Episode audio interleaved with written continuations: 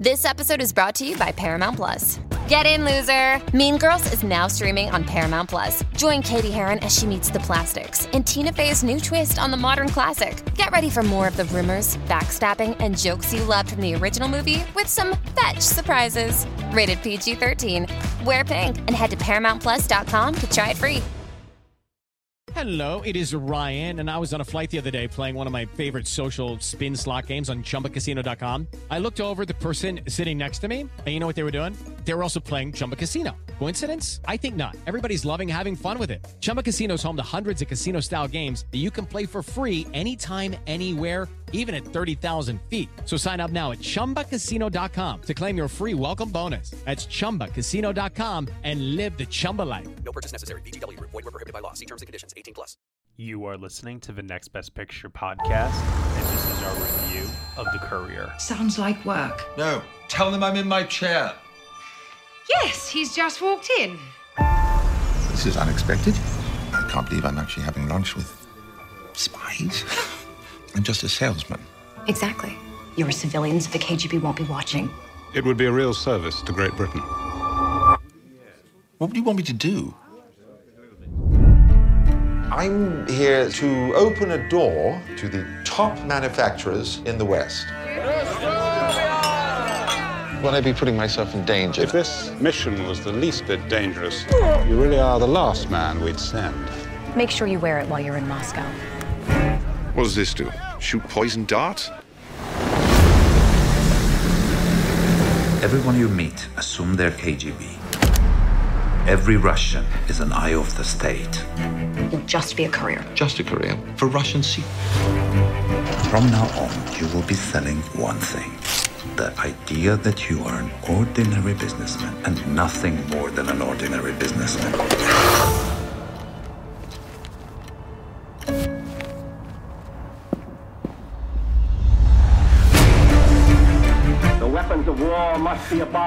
Before they abolish us. I am asking you to stop going to Moscow. I am asking you as your wife. I didn't want you to be involved.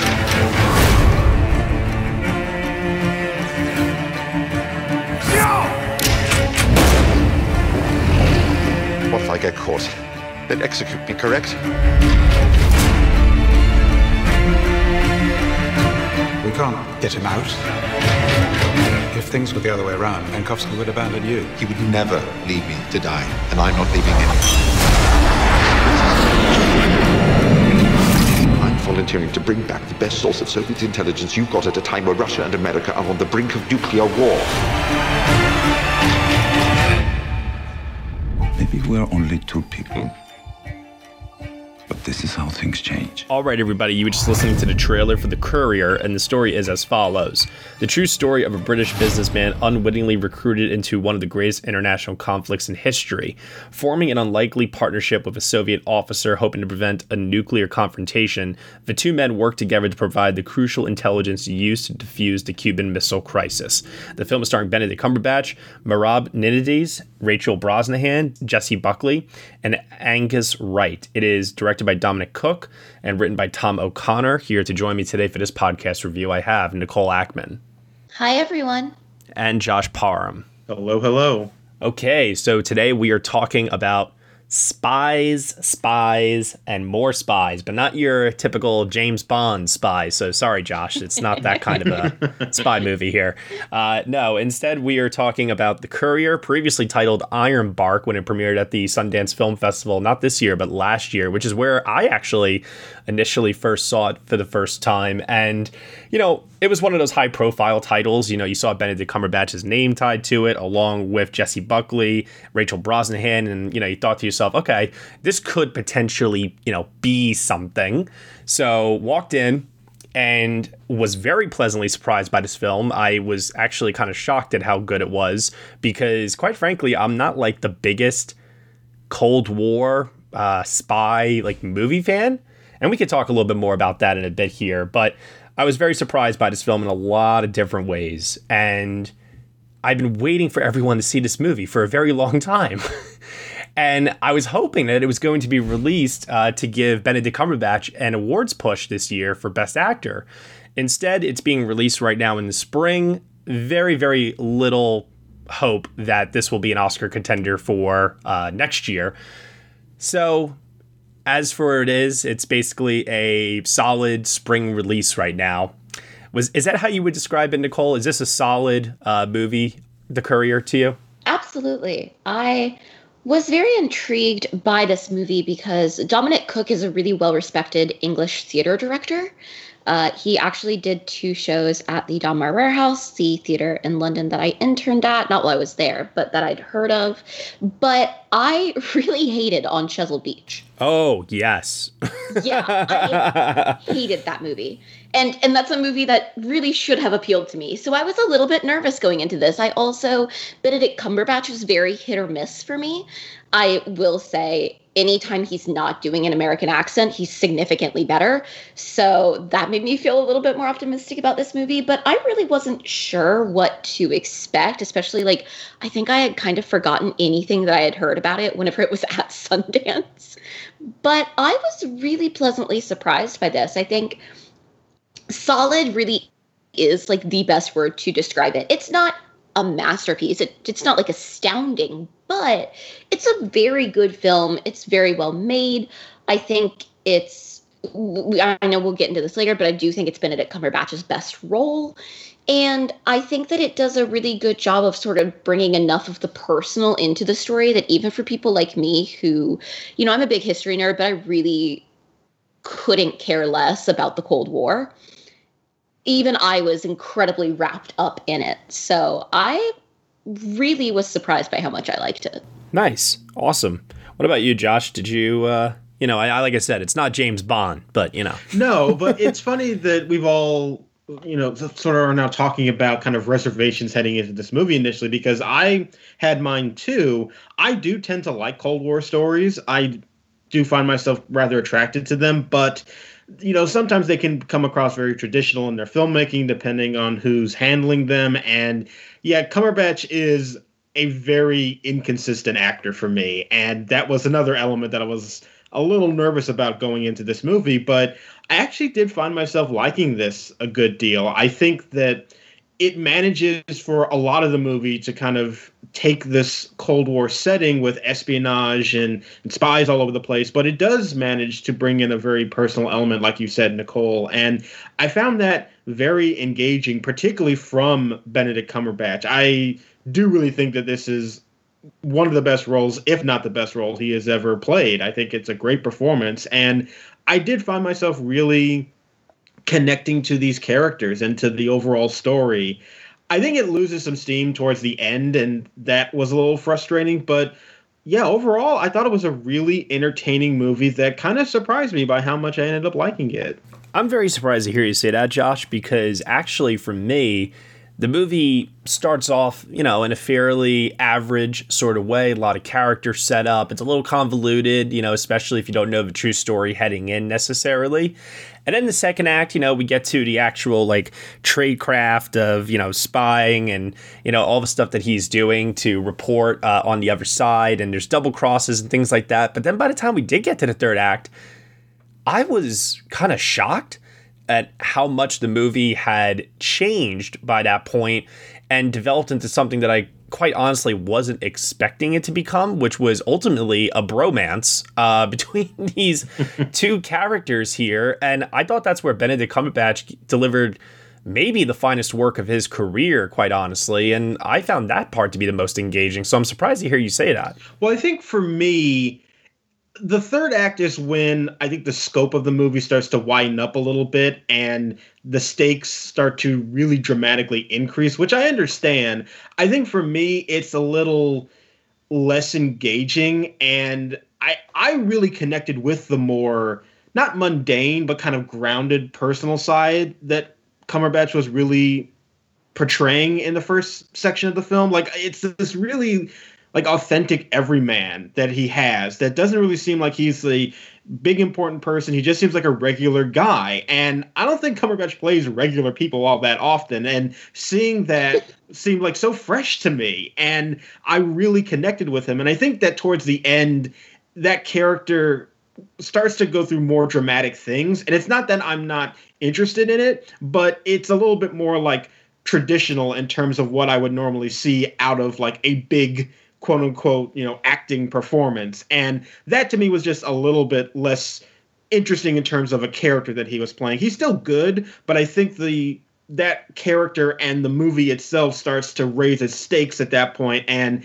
it just was not quite as interesting as all of the like maneuvering they were doing with the spy stuff which probably does appeal to me a little bit more. I'll be honest. Yeah, because like I mentioned before, I, am not really the biggest Cold War fan in the world. I'm, Which I am. I, I love that era. And, and I want to be clear, I'm not talking about the Amazon uh, Best Foreign Language uh, Oscar nominee. I, I do like that movie. I'm talking more about the genre here. Like, Bridge of Spies is the movie that I know that from most people, when they saw the trailer for this or when they even saw the movie, direct comparisons just started immediately, pretty much. And I fully understand that, and I get it. I, I get why.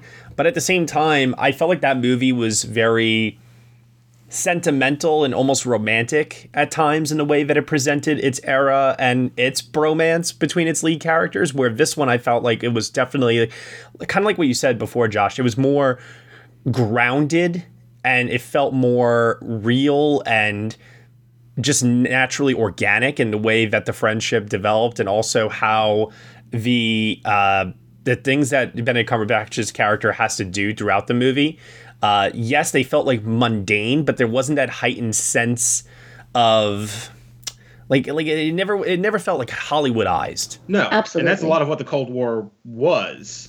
Yeah, I mean, at the end of the day, it's not like they're trying to portray this as like a action movie or anything like that. You know, it's a it's a spy thriller, and as a result, you're supposed to get thrills from him evading capture or them pulling off these very very intricate ways to communicate and pass over information, um, and some of that even you know it's like the level of difficulty that's involved in something like that it's funny because when you watch it in a movie, you might think, oh, this isn't really that exciting. This isn't really that exciting. But if you were doing it and you were actually like living through it, it would be heart stopping. I mean, like truly intense. And I think, like you said before, the fact that Benedict Cumberbatch is such a good protagonist here and how he portrays that everyman quality, it does allow for the audience then to relate and thus his worries and concerns and his anxieties become our own. And so we're kind of along for the ride at that point. So any hesitations that one might have heading into this, I think then completely go away at that point. Yeah, that's what I really responded to throughout a lot of this film is that I really love the tone that it goes for because yes, it is a spy thriller, but it doesn't really feel like it's trying to amp things up and make it feel superficial in its tension. Like it feels like it comes from a very authentic place and you get the sense that these are kind of regular people in this unusual circumstance but they approach the situation very kind of rationally. And the way that Cumberbatch's character gets drawn into this plot seems like yeah he's a businessman. He has a cover for sort of like these international connections and this is what he would do. And he kind of enters it not even really thinking that it's this thrilling spy work. He almost approaches it like it is just another job that he has to do, and slowly things escalate, but it does so in a very natural way that for me I found really compelling because a lot of times in movies like this they try to manufacture tension and it comes across as very hollow and I really felt like they did a great job crafting the story here. I agree and I think it's much less like gritty than a lot of spy dramas and rightfully so because you know as we're saying like this is a true story about an actual businessman who got involved in all of this. And there are, i was not ready for how many especially in the first sort of half of the movie how many fun moments there are in it. Oh yeah. Like, when they go out dancing like benedict cumberbatch doing his little like dance in the club i like actually like giggled. And i was not expecting that to be a reaction that i could have to anything in this movie. No I, I, I was also kind of worried about the material being dry uh, especially. And i i, I kind of lay that at the feet of cumberbatch where his charisma and his wit the way that he just kind of de- like delivers his retorts or one liners is something that you know it's not sherlock. You know let's be very clear about that. But it's definitely more entertaining to watch than I think his performance was in something like The Imitation Game, where there were like these moments where they tried to like put comedy into that performance and in that film, and it just kind of rang as hollow and forced. Where here it felt very natural. I also think he's a lot more like approachable and charming in this role than he's usually allowed to be in his roles. He tends to play like he's sort of the go-to person if you have like a really smart asshole character, you're going to cast Benedict Cumberbatch.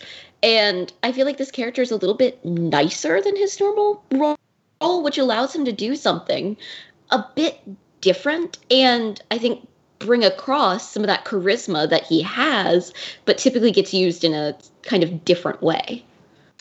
It's amazing how charming he is in this movie and how witty he is and as i said mm-hmm. how it comes across so naturally in this character and i think that's what really makes me want to say that this is his best performance like in his entire career because he's very good obviously at being the smart asshole like you said nicole. But just in terms of being like a regular person it's very hard sometimes like i mean his name like benedict cumberbatch. Like it's hard to imagine he's a, a real person at times just from his name alone. And it's so refreshing to see him play somebody that really does seem like he's just a regular guy who gets drawn into this rather unusual situation and he behaves like a normal person would. And i think that really makes it an engaging character and makes his performance all the more captivating. It's like he's like a puppy dog and we're just like good for you boy good for you. Yeah.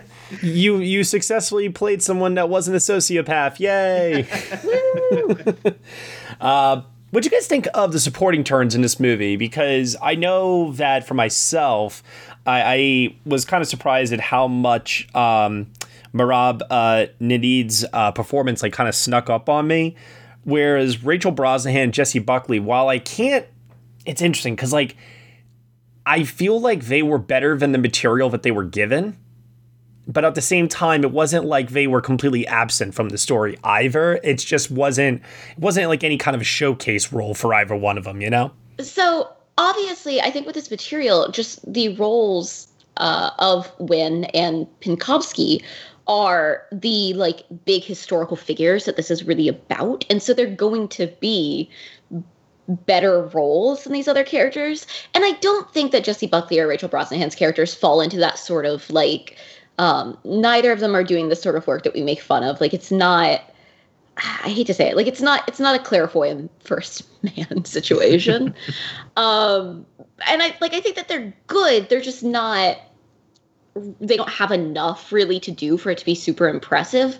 But I also was super impressed with uh Naidoo. And I actually earlier was like going through to put into my notes stuff that I want to try and remember by the time we get to our awards next year. And I actually made a note to, you know, keep him in consideration for supporting actor because I think that it is a performance that starts out very subtle, but then has some really, really nice emotional moments within it. And I think that his chemistry with Cumberbatch is just really fantastic that's the thing that really sells it for me in terms of his performance. He has just such this warm chemistry with him, and it's this friendship that is really effective, and you really get invested in his story. And I mean, it movie starts with him, so I, I did really find myself rather uh, responding to his performance. And I think in terms of like Rachel Brosnahan and Jessie Buckley, like their roles, I do feel are kind of traditional, and the writing doesn't really do a lot to make them inventive. But I do think that it comes down to their performances that I find any kind of connection to, and I think especially with Jessie Buckley, like. I mean, at this point, I don't think Jessie Buckley has given a bad performance, and like anytime she shows up, it's a positive for the movie. like I, anything that she does, I'm I'm here for. And she's another one that has really great chemistry with Cumberbatch. Like it's the kind of uh, supportive wife performance that we normally get in these types of movies. So again, the role itself isn't really all that creative, but I just really love the aura that she exudes and again feels very grounded and natural and even when I'm sort of like disinterested a little bit in what the third act is doing, I actually found a lot of what she does in those scenes to be the thing that kind of pulled me through. So it's not like one of her best performances, but I think it's another example of like just give Jessie Buckley anything and she will literally be able to make it work. Yeah, that's definitely, I think, very, very true of pretty much anything that she has done so far as well. And as we uh, mentioned before, Rachel Brosnahan, I just wish she had just a tad bit more to do in this movie. But at the same time, Buckley, I think, impressed me more, Josh, for ex- the exact same reasons that you were saying, where I think she was given a less active role, but she made the most of it. And I mean, like, to the point where it was like one of those things where she just kind of like took something on the page that was kind of blah and she made it uh, worthwhile uh, to establish that emotional connection so that this way uh, there really does feel like there's real stakes here. I mean, if you're not already invested in um, Wynne as a character, uh, the Benedict Cumberbatch uh, role, then, you know, she also, I think, kind of helps along with getting us emotionally invested throughout. So, Hey, it's Kaley Cuoco for Priceline. Ready to go to your happy place for a happy price? Well, why didn't you say so? Just download the Priceline app right now and save up to 60% on hotels. So, whether it's Cousin Kevin's Kazoo concert in Kansas City, go Kevin, or Becky's Bachelorette Bash in Bermuda, you never have to miss a trip ever again. So, download the Priceline app today. Your savings are waiting. Go to your happy place for a happy price. Go to your happy price, Priceline. Lucky Land Casino asking people what's the weirdest place you've gotten lucky? Lucky? In line at the deli, I guess? Aha, in my dentist's office. More than once, actually. Do I have to say? Yes, you do. In the car before my kids' PTA meeting. Really? Yes. Excuse me, what's the weirdest place you've gotten lucky? I never win and tell. Well, there you have it. You can get lucky anywhere playing at LuckyLandSlots.com. Play for free right now. Are you feeling lucky? No purchase necessary. Void where prohibited by law. 18 plus. Terms and conditions apply. See website for details. What did you guys uh, think of crafts here? Because one other thing that um, really stood out to me with this movie was how sharp the editing was and how great the pacing of the movie was. I do think it was paced really well.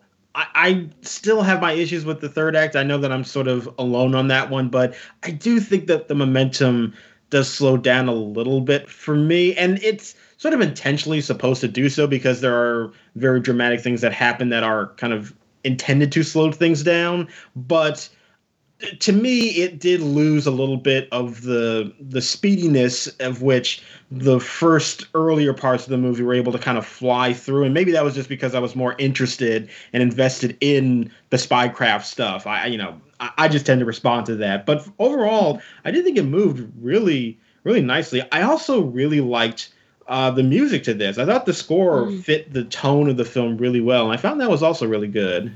Yeah, I can't disagree with that. I mean, it's not going to be a uh, top score of the year or anything like that, but I thought it served its purpose really well, and it wasn't distracting, and it also wasn't uh, unpleasant either.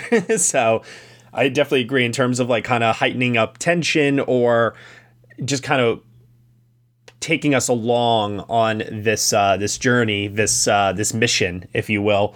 Um, I, I, thought that it you know did a fairly decent job there, and then also too, I thought that the you know like the cinematography of this movie. Once again, if I'm comparing to something like Bridge of Spies, which you know we know Steven Spielberg really really loves his like high key lighting with high contrast, and you know him and Kaminski kind of have like this working relationship that has been very, very uh, defined at this point. But this movie has got some really, really like harsh shadows, really desaturated colors, and it's like it's interesting because like Nicole, you said before, like this didn't feel like gritty because it also has like that slick uh, almost studio look to it, but it's not really a studio movie. It's technically an independent uh, film, but for an indie film, it looks amazing, I think.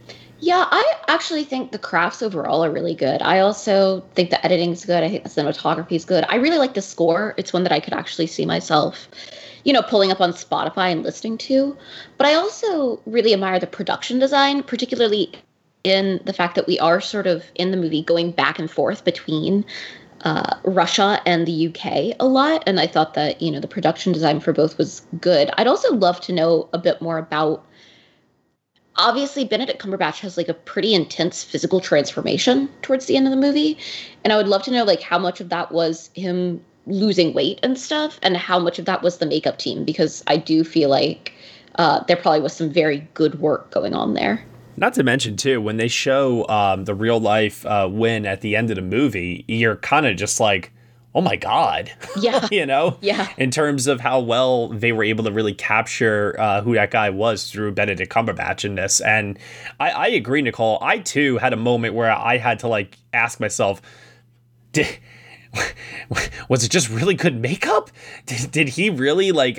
And if so, for how long? How come nobody noticed it? Like, you know? Yeah, exactly. Like I it's one of those ones that I'm already like uh I want to see it get like shortlisted just so I could hear things from a Bake Off presentation for Mhm. the Oscar next year um about how they sort of did all of that. But I think I mean also just overall the makeup and hairstyling in it is good. Obviously it- with this period you've got some lovely like female hairstyles and you do have them making Benedict Cumberbatch look, you know, pretty remarkably like the person he's playing. Completely agree. I think overall, like the crafts are they're impressive. I don't know if anything would ever reach the level of like, do I need to consider this for like personal awards for the year? I don't know if it's ever going to reach that level, but it fits within the whole tone of the movie. Like, and I, I'm glad that you did mention the production design, Nicole, because that is something that is really fascinating when you have to look at like the differences between West and East in terms of that era and what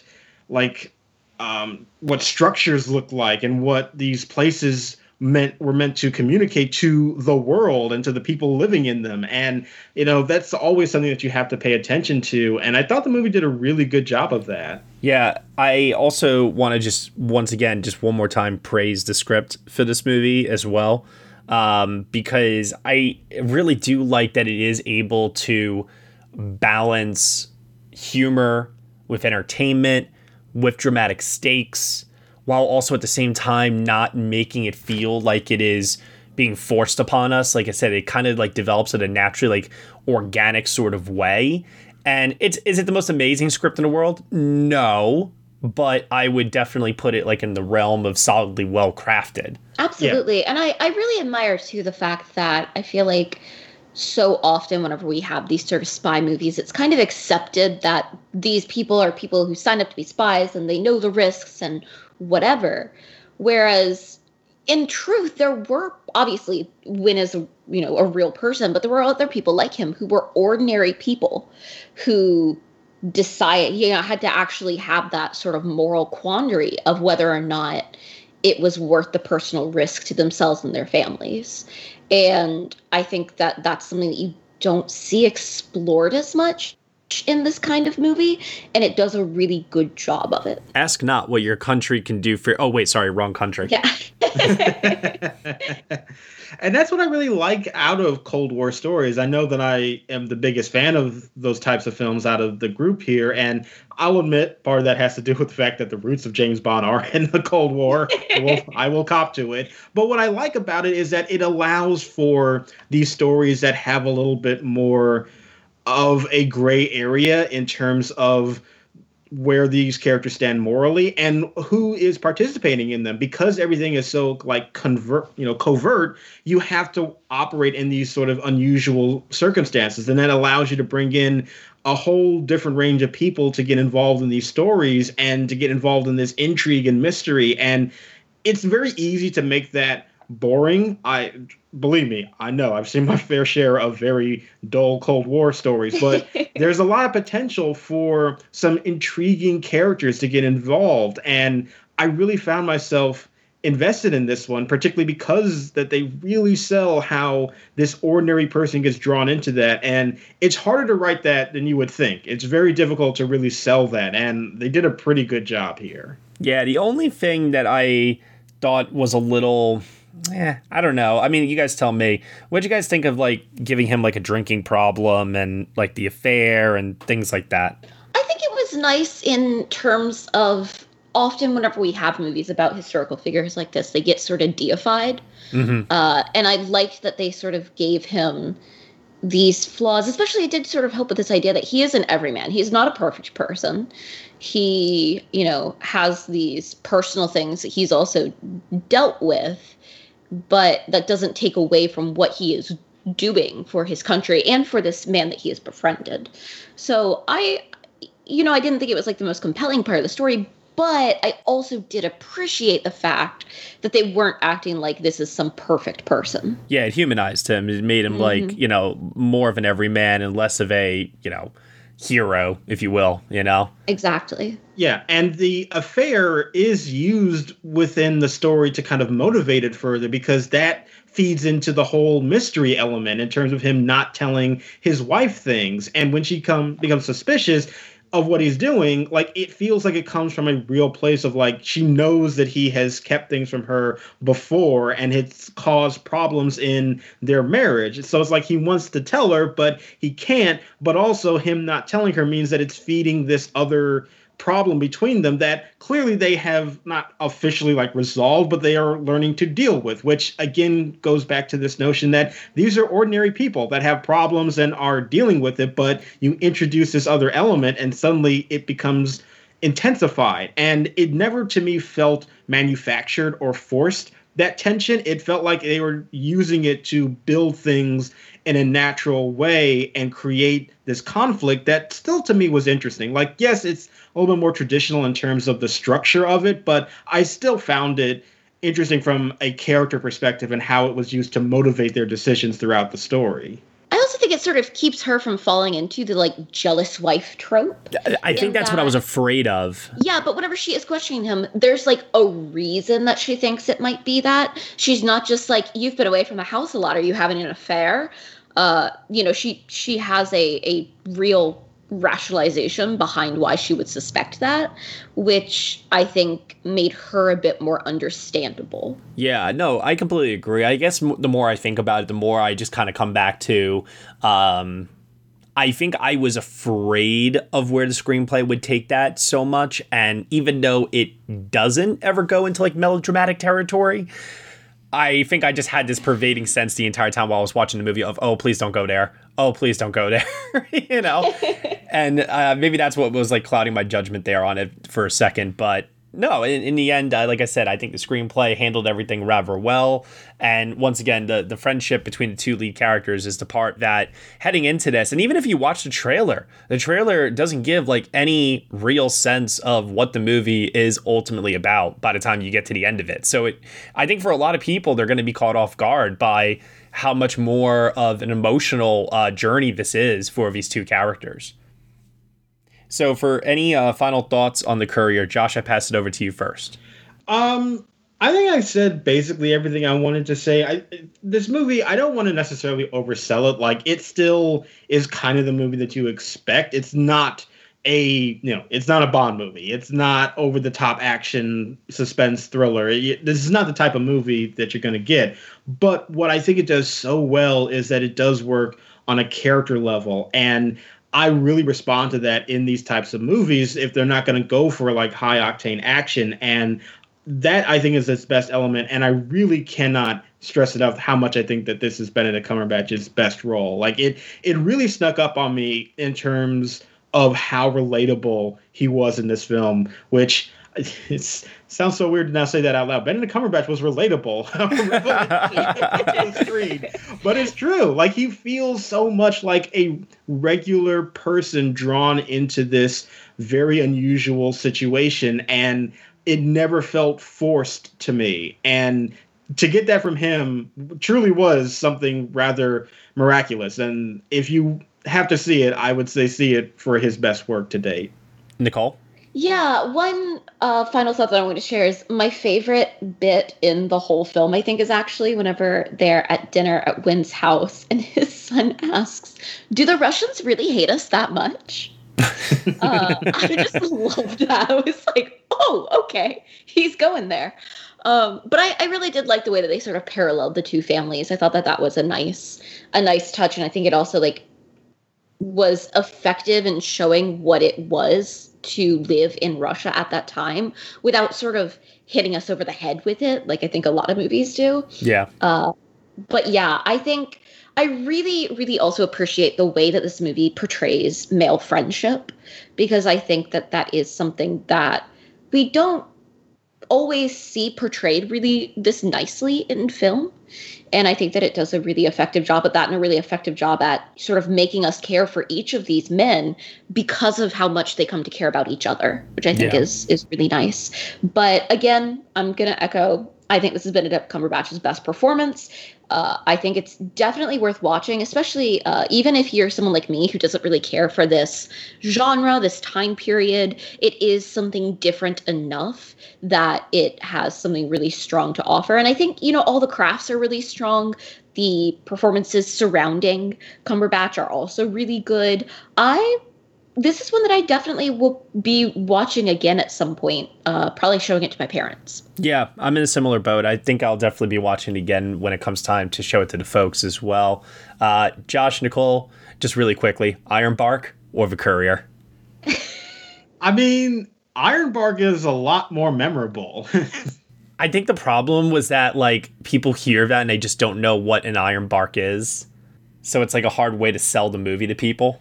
I mean, I guess I I get that, but there also was another movie called The Courier in 2019. Yeah. Which makes uh, Googling this on the internet quite fun. It makes it so difficult. So I wish that they'd stuck with Ironbark just because it's more unique. Uh, there would not have been all these issues when I was trying to Google this movie. yes, I've already like twice now went to search for the courier and have clicked on the 2019 movie. It's also hard to find information about like when this will be on streaming and stuff because I had a friend who was asking. I was like, all I can find for you is the 2019 one. I'm so sorry. yeah, I uh, I was like thinking to myself, you know, if, I, if Ironbark was too vague, they could have tried calling it code name Ironbark. I, I don't know. I was like trying to come up with like all these different ideas for it, but Sounds like more of a spy film. yeah, I guess so. Yeah. Yeah, like I get it why it was changed. Like I understand the courier does have a more traditional ring to it, and you're kind of aiming for that audience that would go to see something traditional. But I do admit that Ironbark just sounds so unique, and you hear it, and it's like, what is that? I need to find out more information of it. And I don't know. I do sort of wish they would have kept it, but I understand the change. You know what I would have called it? I would have called it a spy called Ironbark. I don't know. I do think code name Ironbark is a good idea. So, you know, Yeah. Yeah. next time you're going to, at, at studios, next time you're going to rename your movie, come first to Matt Neglia. Uh, Josh, what grade would you give the Courier? I give it a seven out of ten. Uh, you know, it's not amazing in some places. It is rather traditional, but it does things so well, and I still found myself very entertained and engaged by it. So yeah, I, I like the movie. Nicole? Yeah, I'm going to give it an 8 out of 10. I really enjoyed this. It's something I can see myself rewatching and I think getting maybe even more out of on a second watch. I think Benedict Cumberbatch's performance really elevates what is already a very solid movie. So I, you know, could really see this staying in probably not my top 10 like of of this coming year, but maybe my top 20. Yeah, I think this is a very tense and dramatic political spy thriller. It it moves with a real sense of purpose and it's really engaging all throughout. I, I was at a very solid seven out of ten the whole way through. And then when we got to the emotionally like stirring climax of the movie, I just immediately was like, oh, bumping this to an eight. I was like Same. I, I was I was so into it by that point. I was like, man, Cumberbatch's performance in the third act alone, I was like, I and, and I know Josh, I know we like have opposite like levels of thinking on this, but for me, it was like, oh, that just pushed it to the top. so yeah, eight out of ten for me. Um, I, and you know what? In the grand scheme of things, like when I look back on like the year and everything, I don't know. It, it's interesting because I don't know where it will fit with everything else in terms of other movies. I would give eights or nines to, but yeah, you know, at, at the end of the day, a good movie is a good movie, and this is definitely a damn well good movie. I wouldn't call it a great movie by any means, but uh, there's very, very little that I can point out about it that I would say that is wrong. So, from an Oscar standpoint, as I mentioned before, uh, being released now in March as opposed to, I mean, they could have released it literally any time uh, last year. Uh, I don't know. What are we looking at here? Because, quite frankly, at the time, I really, really thought that Benedict Cumberbatch could have made a play for actor. Now I'm like, pfft, You know, I think a lot of it's going to depend on what else ends up coming out this year. Because I do think that he could still be in the running for actor. Uh, I not not to win it, but for a nomination. Uh, obviously, they've nominated him before, so you know I think to some extent they like him. So I that it's it's still definitely within the realm of possibility, but it's not sort of the surefire thing that they could have had if they had released this last year.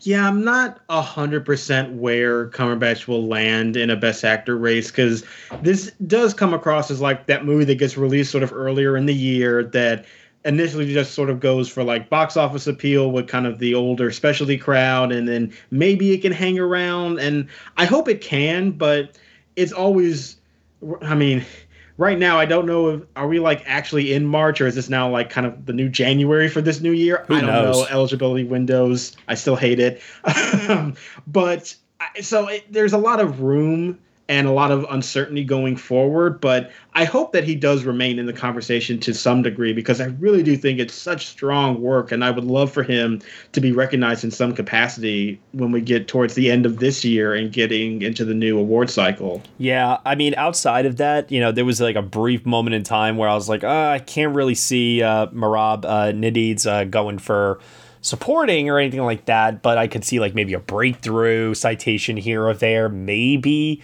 But once again, I'm worried that the movie will be forgotten about, and all of our elements I feel like are elements that are good, but maybe not good enough to last all the way until end of year. That's that's like my main uh, my main hang up here is that everything in this movie is good. And, you know, I would be happy to see it get cited by some critics groups, but I just, I have very little faith that they will remember by the time we get there. I wonder if it could make like the um, you know, the list for makeup and hairstyling, not get a nomination, but maybe uh make the you know, Short list. list for it. Yeah, exactly. I I mean, if they campaigned it right, I think they could make it sort of come back. But again, it's sort of hard to know, not being sure what the eligibility window is going to look like, really, not being sure what all is actually going to release. I I put it like firmly into a it could still happen, but I'm not going to count on it It's, fu- it's funny how, like, here we are a year later and we're talking about eligibility windows and when something's going to release, and it's like, oh, not, not much has really changed. Truly. All right. Well, Nicole, where can they find you on the internet? You can find me on Twitter, Instagram, and Letterboxd at Nicole Ackman16. Josh Parham? You can find me on Twitter at JR Parham. And you can find me at Next Best Picture. Thank you so much, everyone, for listening to our review of The Courier here on the Next Best Picture podcast. You can subscribe to us anywhere where you subscribe to podcasts. We are proud to be part of the Evergreen Podcast Network. And if you want to leave us a review on Apple Podcasts, drop us a comment, rate us five stars, let us know what you think of the show. We really appreciate your feedback and your support, which you can also lend on over at Patreon. For $1 minimum a month, you will get some exclusive podcast content from us. Thank you so much for listening, as always, and we shall see you all next time.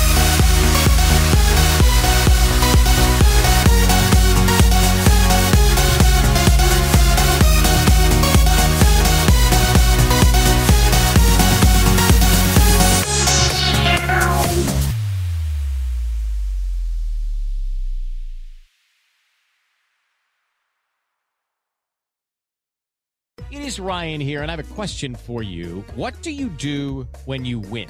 Like, are you a fist pumper?